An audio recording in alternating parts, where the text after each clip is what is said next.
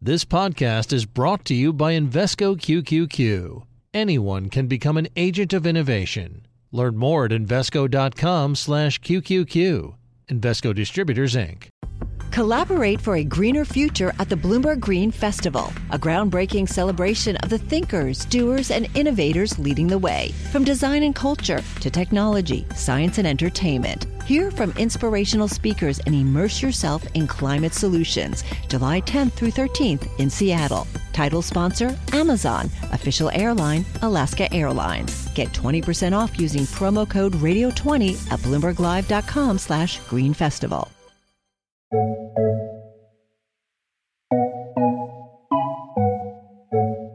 Welcome to Trillions. I'm Joel Weber. And I'm Eric Balchunas.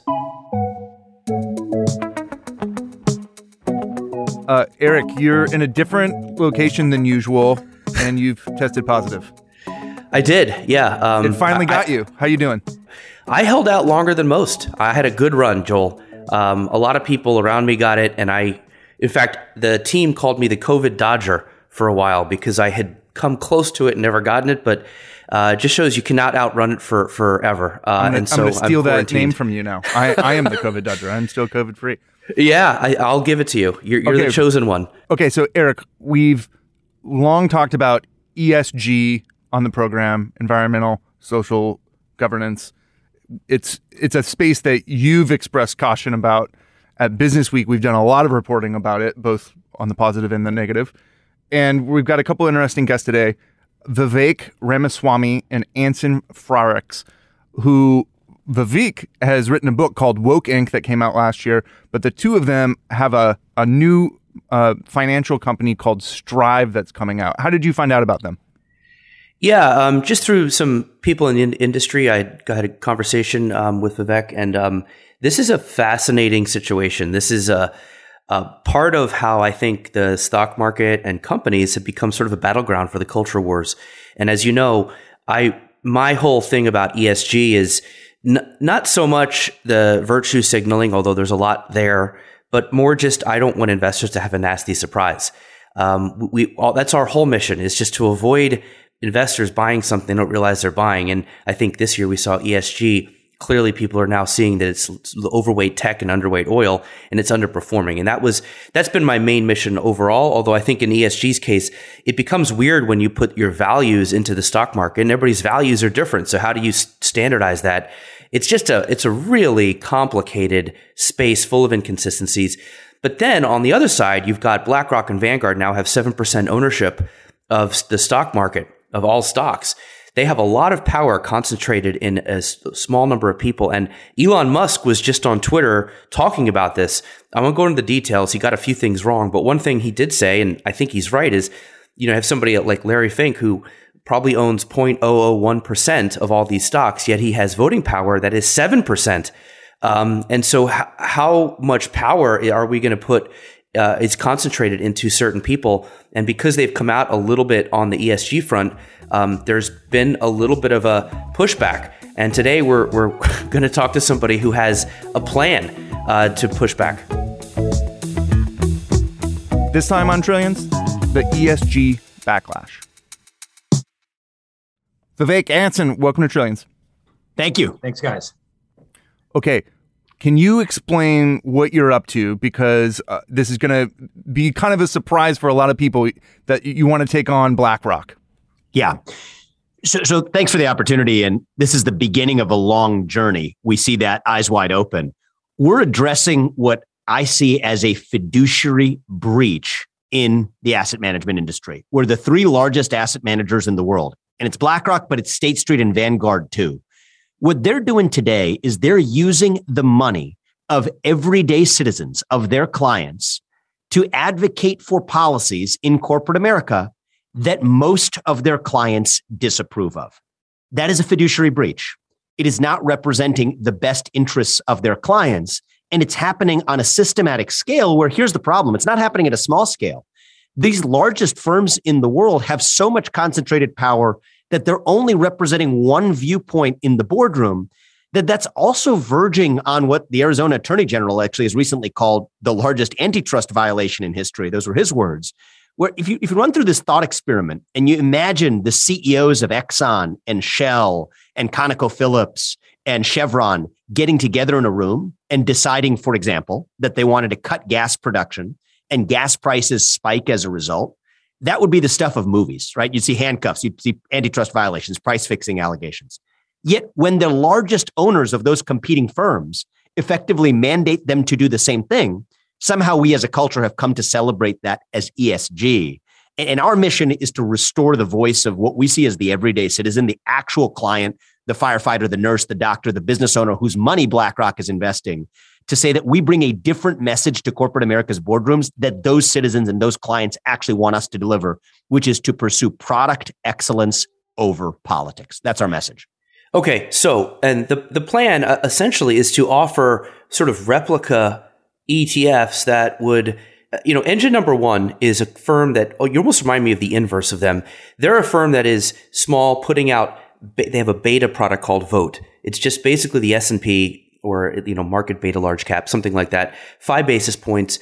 It's basically like IVV, except they are going to vote in a very ESG activist kind of way. So they're saying, put your money with us, and we'll go do this.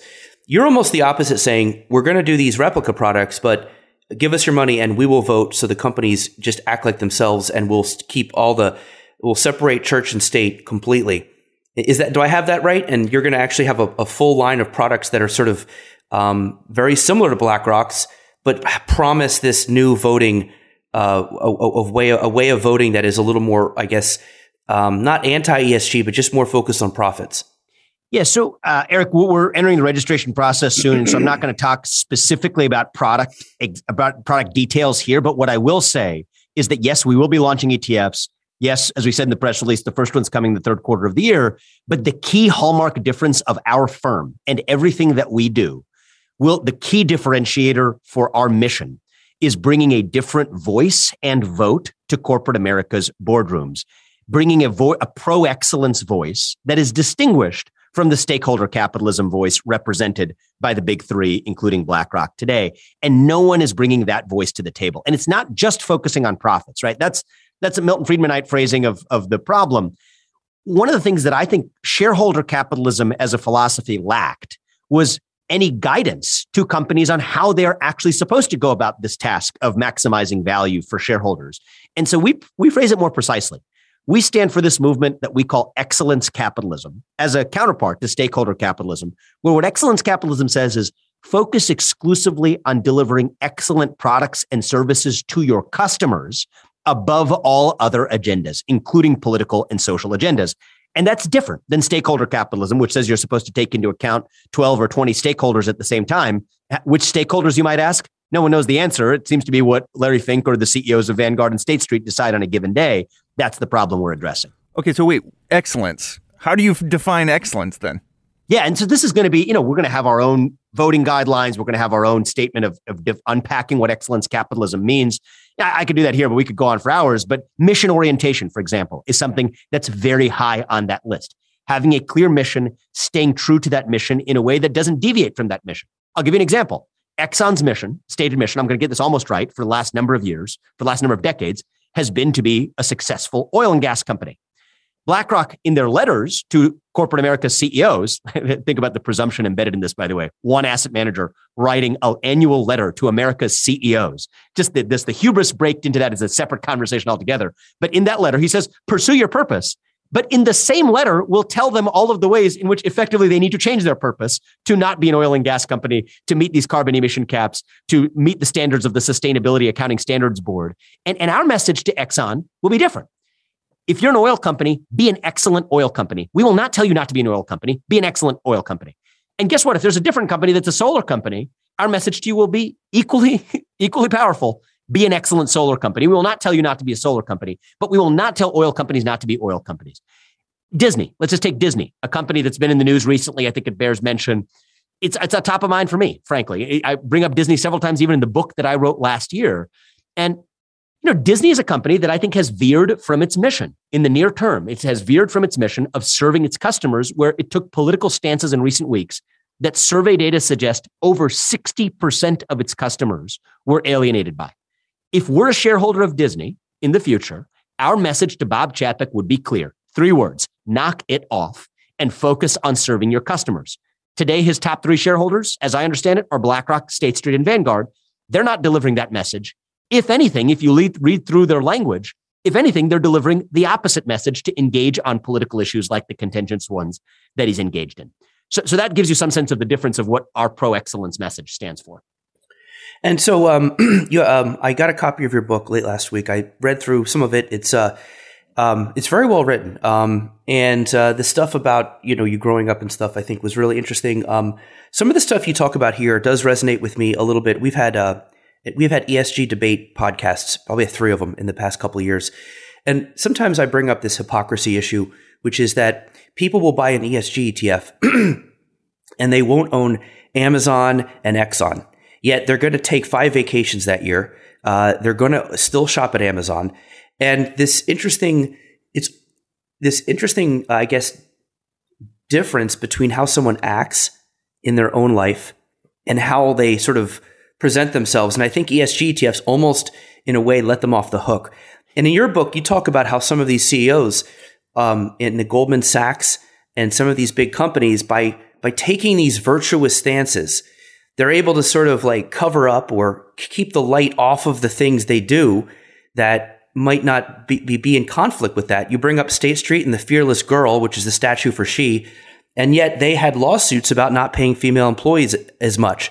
And you go through several examples, and that's one of my other problems with ESG in general. I feel there and the and the virtue virtuousness of some of the CEOs is there is hypocrisy in almost every case. Um, and I think that does not pass. I think people sense that. Um, on the flip side, I think people want companies to to do good things too. So I don't know. I just want to throw that out there and see what you have to say about that.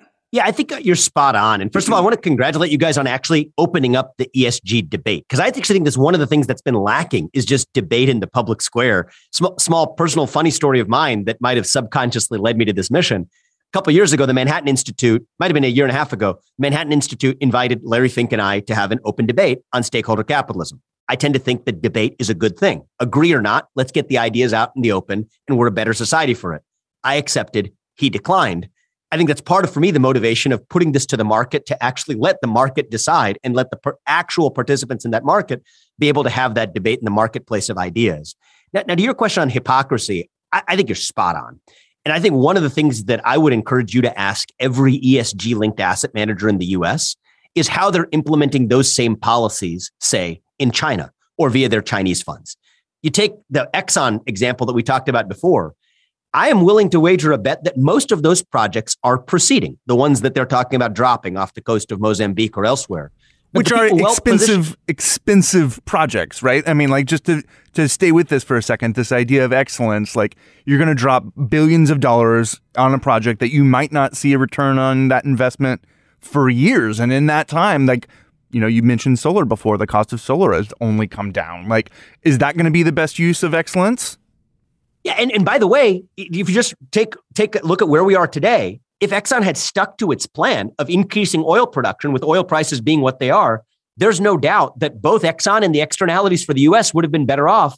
If anything, Russia's collecting higher oil and gas revenue with the recent oil and gas spike because of the lack of US reliance and the reliance of US companies and being able to self sustain on energy production. But the point I was going to bring up in response to Eric's remark was guess who gets to pick up those projects now?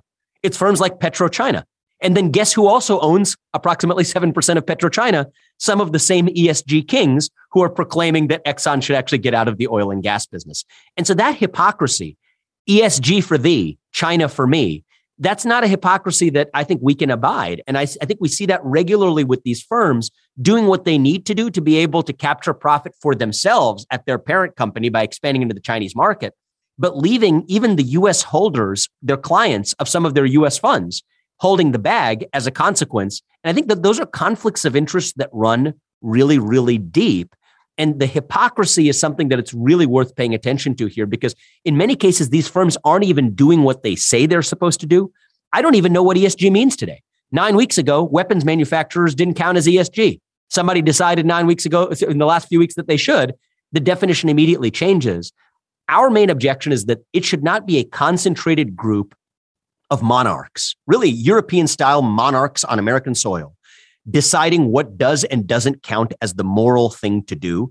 We should sort those questions out as citizens through free speech and open debate.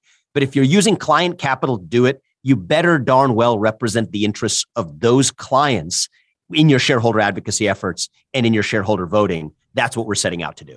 This podcast is brought to you by Invesco QQQ.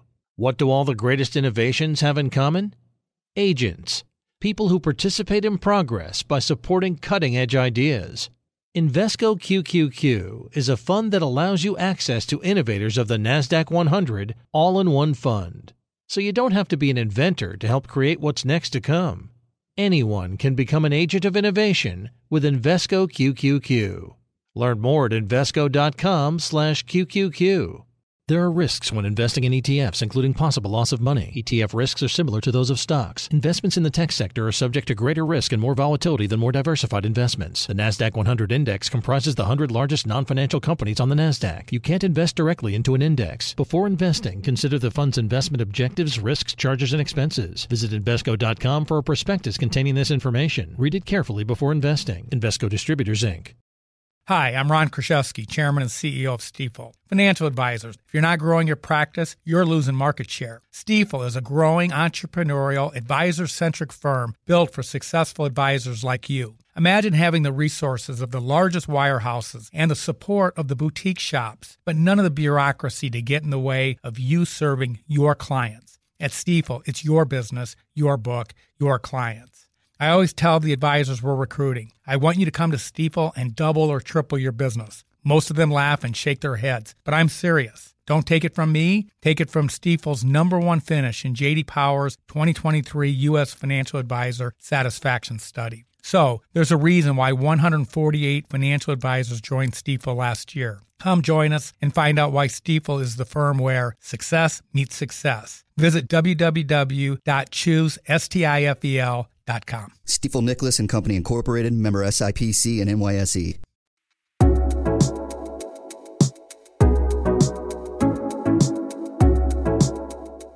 Well, you, you know, you brought up the the idea of the the shareholder capital, the stakeholder capital, that being I think that conversation has taken place in the public square and where it landed was, you know what, we have over indexed on on uh, appeasing uh, shareholders at the expense of stakeholders, right? And and that is, you know, I think ESG sort of uh, in the current form rose out of this a way of like how do we attempt to validate some of these other stakeholders, right? So I'm I'm curious, like in in your in your version of excellence here, uh, how much stakeholder capitalism do you think is appropriate for any business to account for? Because this could come at the expense of employees, we're in a tight labor labor market. We're seeing what how how powerful labor labor is all of a sudden, right? Yeah, so I think you make some valid points. I think that it was in the aftermath of the 2008 financial crisis, and I write about this extensively in the book. It was in the aftermath of the 08 crisis that there was a demand for a new look for American capitalism. ESG and stakeholder capitalism filled that void. However, I don't think that debate took place amongst the everyday citizens. It took place amongst a handful of CEOs and asset managers in cloistered corner offices, some of whom approached that in very well intentioned ways. But even those well intentioned acts, I think, have had adverse consequences by using the actual client capital, the firefighters, the nurses, the small business owners, as a tool to implement an agenda that most of those end users of capital disagree with. And that's created a new negative externality as a consequence, which is political division, which is rampant institutional mistrust, especially when they look at the hypocrisy of some of those same actors. And I think that might be one of our greatest social crises of all is that institutional mistrust, that political divide, that partisan divide that we see tearing our country apart. That's a big part of what we're setting out to fix by now taking this in the new decade in a new direction to depoliticize the private sector so that it's actually a place where we can come together in transacting in that private sector, whether or not we're black or white, whether or not we're Democrat or Republican. An apolitical private sector can actually solve that problem created by stakeholder capitalism by bringing us all together again. And, to answer your question uh, very specifically, we have a theory of the case here. Okay, I'm not saying that this should be the only theory in the public square, but this is the theory that, that we believe in and that we want to represent. And we think a lot of clients agree with us too. Is how do you sort out the debate about who's which stakeholders' interests to prioritize? That's a tough question. I'm empathetic to that decision. I've been a CEO before for seven years. I, I, understand that that's a tough seat to be in. I had to make some of these decisions about what I said after the George Floyd incidents back in 2020. I'm really empathetic to how you trade these factors off. Our theory at Strive and with our theory of excellence capitalism is that the number one stakeholder is the customer. And you focus exclusively on delivering excellence in products and services to your customer. Now, of course, do you need great employees to be able to achieve that goal? Of course you do. That goes without saying but maybe it bears, bears mention too. But that's that's our theory, and we think that's more useful. We also think it's more unifying, unifying companies with their customers is also something that actually we think is going to do a better job of unifying companies with their workers too. I'll tell you, one of the things that we hear is the workers are demanding this, is something that you'll frequently hear from CEOs who make proclamations. The workers, like the customers and citizens of this country, are not a monolithic body. In fact, they're often very representative of their customer base. The workers you hear on social media and on Twitter are not necessarily representative of the actual true workforce or the actual true customer base. And I think that's why when you look at this Twitter disconnect between how the Disney issue got adjudicated versus an actual survey of Disney's customers, you get the results of where most of the citizens, customers, and workers really are. We think we're actually going to be better representing those views through our mission at Strive.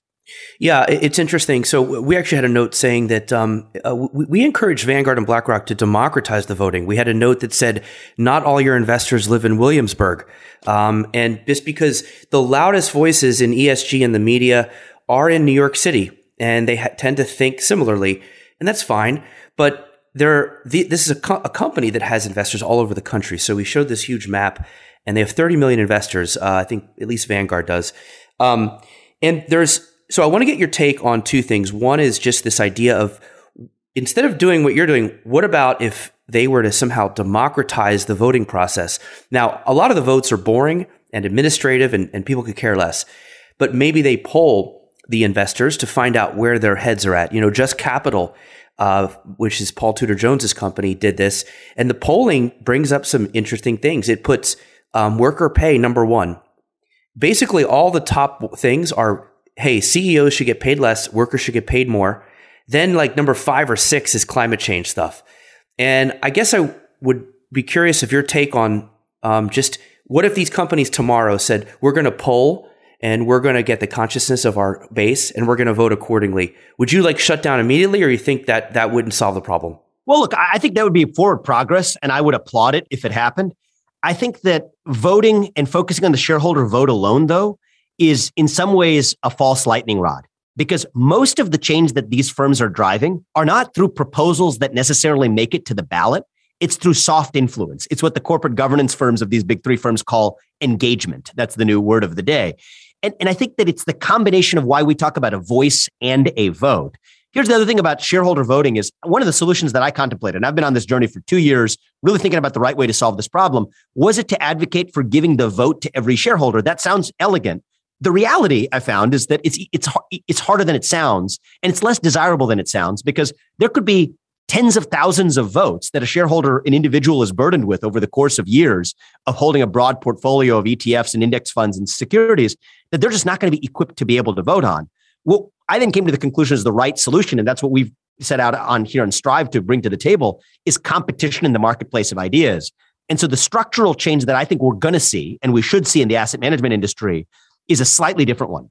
It's one where investment advisors and other fiduciaries in the middle, the intermediaries, like state treasurers, like pension fund boards, that look at capital allocation and they look at attributes like risk and diversification and sector exposure, they're going to have to add voting exposure and advocacy exposure too, and make sure that their clients and constituents' views and the true diversity of those views are represented in the true diversity and diversification of that capital allocation too.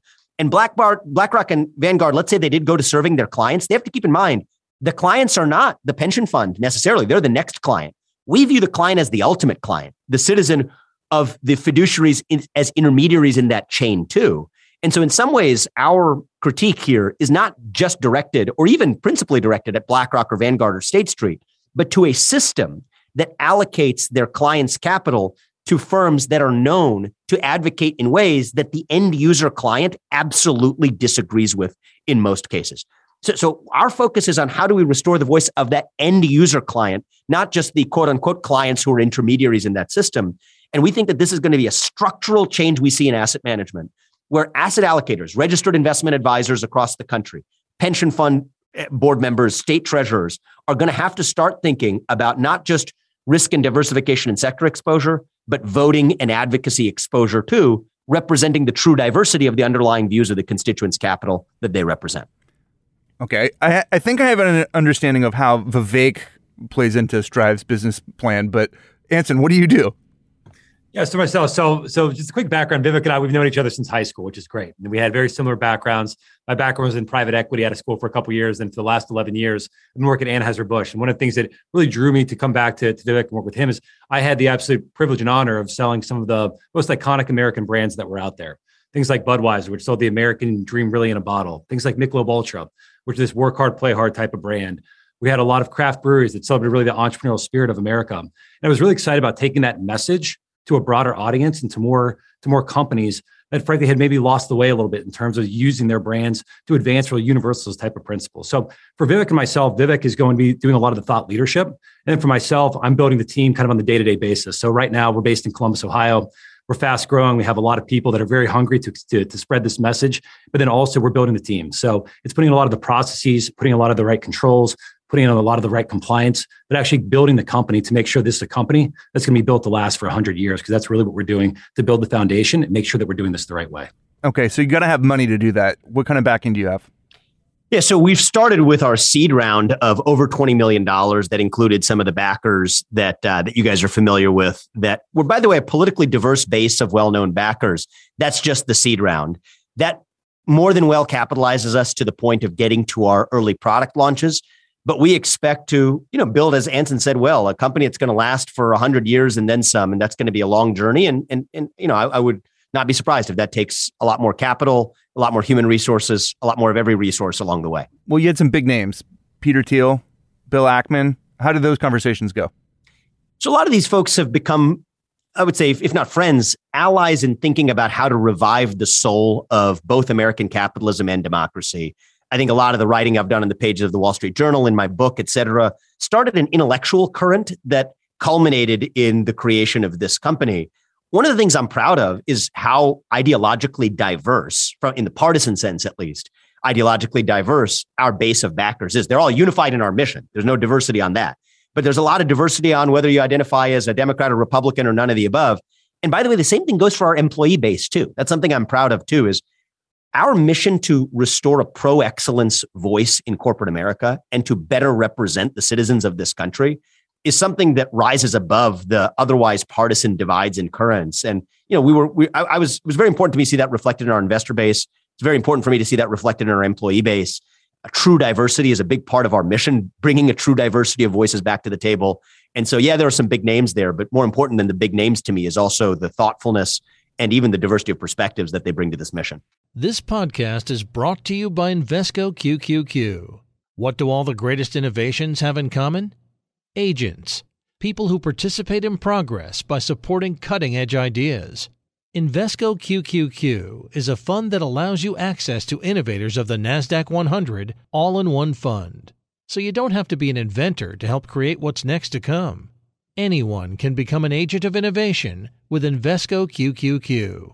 Learn more at Invesco.com slash QQQ there are risks when investing in ETFs, including possible loss of money. ETF risks are similar to those of stocks. Investments in the tech sector are subject to greater risk and more volatility than more diversified investments. The NASDAQ 100 index comprises the 100 largest non financial companies on the NASDAQ. You can't invest directly into an index. Before investing, consider the fund's investment objectives, risks, charges, and expenses. Visit Invesco.com for a prospectus containing this information. Read it carefully before investing. Invesco Distributors, Inc. Hi, I'm Ron Kruszewski, Chairman and CEO of Stifel. Financial advisors, if you're not growing your practice, you're losing market share. Stifel is a growing entrepreneurial, advisor centric firm built for successful advisors like you. Imagine having the resources of the largest wirehouses and the support of the boutique shops, but none of the bureaucracy to get in the way of you serving your clients. At Stifel, it's your business, your book, your clients.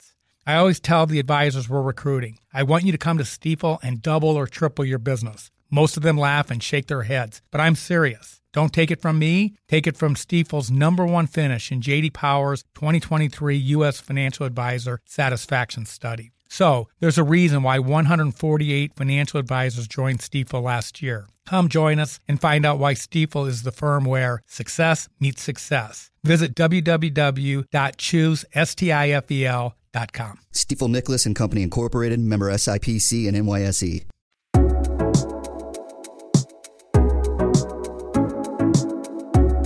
Here's two things I think you're up against. Number one is apathy. I just wrote a book um, about a lot of a Vanguard, basically, and one section looks at uh, voting. And a lot of the advisors I I interviewed, they said, you know, none of my clients care how Vanguard votes, and I don't even care. And I found that there was largely apathy. Not everybody, but the majority were apathetic about they just wanted low fees and the you know returns of the market. That's one. Number two, BlackRock has some of the most liquid, low cost, famous, popular ETFs and an army of wholesalers. Um, you know, you're up against apathy and BlackRock, which are two massive hurdles. And, and what's your plan to sort of break through and try to get through that with this message? Yeah. So I, I agree with you on the second. The second is a tall mountain to climb. I disagree with you respectfully on the first. And I think that, yes, I think there's a history of apathy with respect to shareholder voting of end user clients. I think something changed in the last five years, right? When BlackRock achieved the scale that it did, it only started weighing in on the E and the S as opposed to the G. The G is classical shareholder voting, staggered board stuff. You're right. Everyday citizens could care less. Even many registered investment advisors could care less. But in the last five years, something has changed. And the votes that they're casting on these environmental and so called social issues are actually at odds with their end user clients in a way that, look, I, have traveled the country over the last couple of years. I have been shocked, I've been overwhelmed by how moved people are by the idea that their voice isn't represented, especially when you're using their money to do it. I will tell you in the last 48 hours, I have been overwhelmed by the flood. It has been nothing short of a flood we've received since the Wall Street Journal first broke the story. It was a little earlier than we expected, but they broke the story. We, I mean, including people from BlackRock, from Vanguard, from State Street, from the world's largest asset managers telling us these are their words, not mine. They're fed up with the nonsense. I didn't expect to see that from the employee base. I expected to see it from the eventual end client base. I think that we are on a cultural tidal wave where I think, I think if you think about, talk about everyday Americans across this country, you don't mess with two things that, that, that are theirs you don't mess with their kids. You saw a lot about that last year and what played out in the school boards in this country. But the thing is, you don't mess with their money. And you don't mess with their money to weaponize back against them the things that they're donating to, the organizations they're volunteering for, the place, the ways they're raising their children. You don't use their own money to implement policies through the back door using corporate voting or corporate advocacy to do it. Once they wake up to that fact, this is a genie that you will not be able to put, no one will be able to put back in the bottle. And to your question of how we're going to be able to compete, look, there's a, vestiges of lobbying that favor the incumbent. BlackRock and other firms have been masterful at lobbying, at carving distribution channels, at being exclusionary in their business practices. As I said earlier, a lot of even the Arizona attorney generals talked about antitrust violations for these large ESG link managers. But the one thing we have going for us is the desire of the everyday citizen to be heard and to make sure that their capital is not weaponized back against the values that they hold most dear in their heart. And I think that's going to be the competitive advantage that matters most in the end. And if we're doing our jobs right, we're fixing a lot of those structural obstacles along the way. And if we fail to do that, it's not going to be for because of the failure of the demand. It's going to be because we failed to do our job in fixing a broken system. That's the job we're taking on at Strive but the everyday citizen's voice is is every there every bit there there's a dam waiting to break for them to actually be heard in our economy and in our corporate boardrooms again wow yeah i mean it, it's really i've been covering etfs for uh, 15 nearly 20 years and i remember when everything was like oh whichever etf is cheaper i'll pick that it'd be it's going to be interesting to see if now etfs are now picked because the cost will be all else equal, the holdings all else equal, which is how they vote. Um, it, it's going to be fascinating to watch. This is a Joel. This is going to be uh, one uh, really interesting experiment to see play out. Yeah, and so just to bring it back to ETFs, what are we going to expect to see from you? So, so at a high level, what we've said is our, our products are launching in the third quarter of the year. As a firm, and, and we'll say more about that at the right point in time, but as a firm, our mission is about restoring that everyday voice of the citizen in the boardroom. And we're going to be launching this as a movement. Think about this as, as movement marketing, not ETF marketing. Okay. The movement we're marketing is excellence capitalism in the American economy. This new idea that the stakeholder you put first is the customer. And it is not just the apologetic pursuit of excellence, because I think that's a lot of what's behind this three letter acronymized capitalism. Pick your three letter acronym of choice. It's about apologizing for the pursuit of excellence.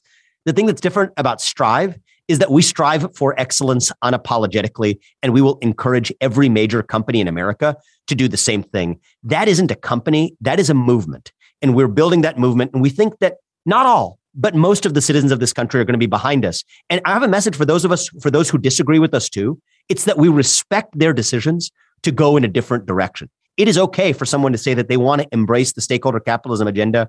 There should be a choice for everyone. We just think we're building a choice that's the right choice for what we believe will be most Americans. And as Eric said, it's it's it's uh, time will tell as we as we run this experiment over the course of the next year. Okay, closing question that we always ask on trillions: What's your favorite ticker other than your own? You don't have one yet, but like, what's your favorite ETF ticker? I like actually, you know, I'm going to give you uh, uh, an answer here that may be a little surprising. I like the name V O T E vote. I think that it stands for something powerful and you know what? We can all agree or disagree on underlying merits. But if we can all come back together and agree that it's important to represent the views of citizens in the boardroom, that's a mission I'm going to be behind. Not one that I would have expected, but. But, but also expected. expected and unexpected expected, at the same you know, time. Exactly. Yes. Exactly. Yes. All right. Vivek, Anson, thanks for joining us on Trillions. Thanks, guys. Thank you.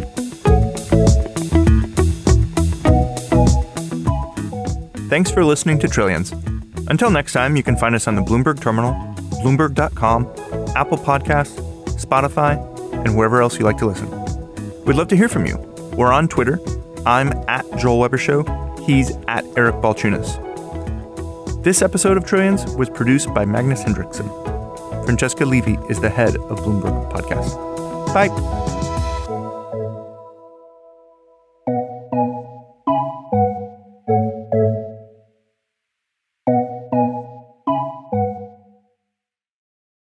Invesco QQQ is proud to sponsor this episode, and even prouder to provide access to innovation for the last 25 years. Invesco QQQ.